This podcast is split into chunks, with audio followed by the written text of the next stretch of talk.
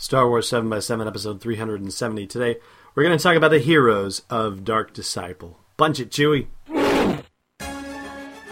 It's rebel-rousing fun for everyday Jedi. 7 minutes a day, 7 days a week. Join Alan Voivod for today's Star Wars 7x7 podcast. Destiny Unleashed.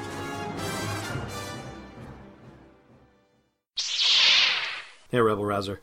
Welcome to Star Wars 7x7. I'm your host, Alan Voivod, and we are continuing our coverage of Dark Disciple's release. That is the new canon novel by Christie Golden that is based on scripts, 8 of them specifically, that were unproduced for the Clone Wars cartoon series. Now, here's the thing. I'm working my way through the Clone Wars cartoon series, and we're doing a canon catch-up feature every so often where we are looking at the different episodes and pulling out different elements that might be of interest to non-cartoon watching Star Wars fans who want to catch up on the canon. As you know, I guess that makes it aptly named, doesn't it?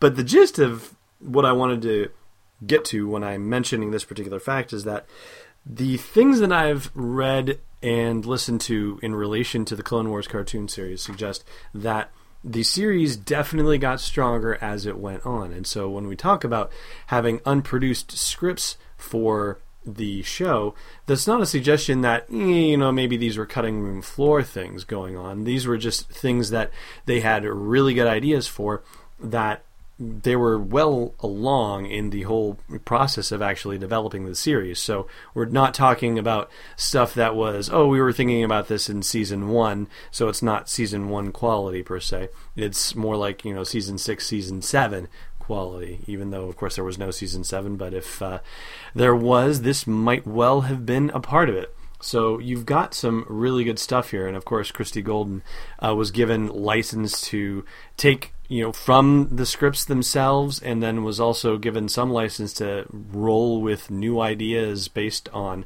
what she was given.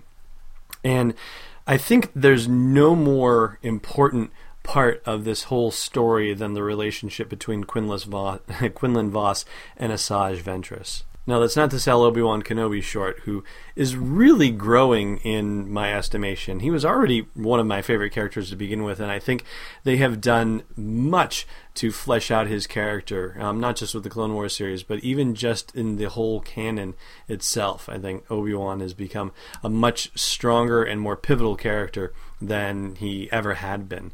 And he definitely has his share of scenes in Dark Disciple, as do Yoda and Mace Windu, and even Anakin Skywalker pops in for a breezy little time. But mostly it is Obi-Wan who is that, you know, third supporting character focus. Quinlan Vos, though, is the main Jedi here, and his role in having to infiltrate essentially Asajj Ventress's emotions, her operation, her one-person operation. How do you infiltrate a one-person operation? But to ingratiate himself to her, what a fascinating way to approach this story, because Asajj Ventress is a broken woman emotionally. She's doing fine, well enough, subsisting as a bounty hunter, and of course, you know, she's very skilled and talented at that, but you know, her time with Count Dooku, and then allying with the Night Sisters, and then having all the Night Sisters decimated and wiped out by General Grievous.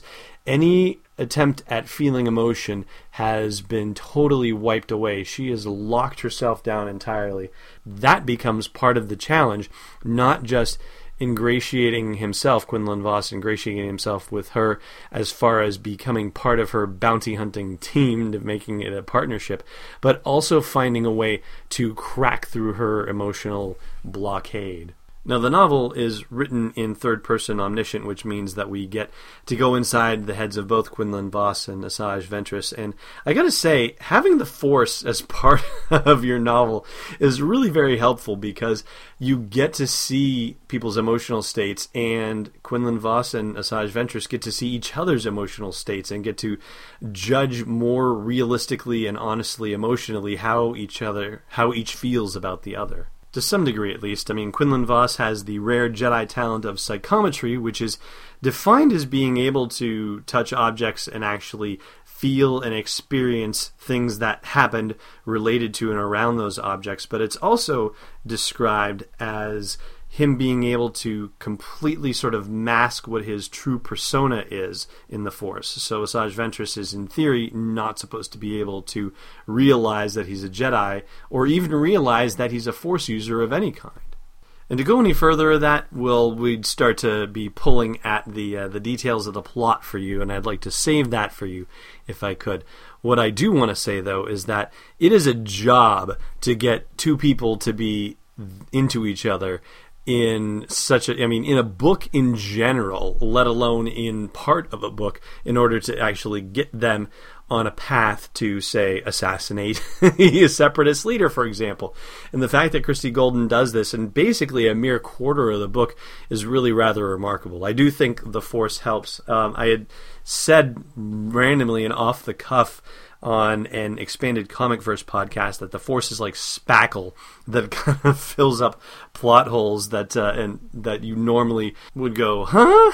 And you'd feel that sort of lurch that takes you out of the story and makes you think about the structure of it or the elements of it instead of actually just experiencing it.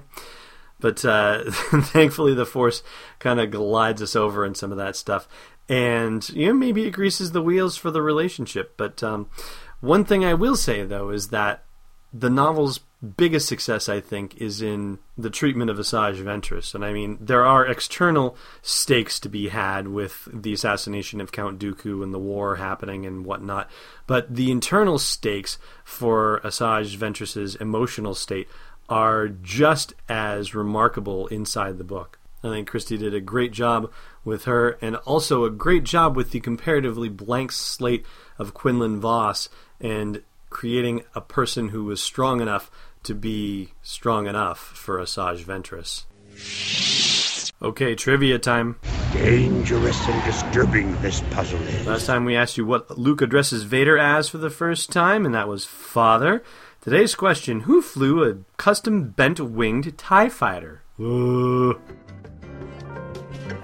Thanks for listening to another episode of Star Wars 7x7. And hey, before you give your droids to Jabba the Hutt, check out SW7x7.com for show notes, links, photos, videos, and more. And please support the podcast by joining us on Patreon at patreon.com/SW7x7. It's not just a gift, it's destiny unleashed.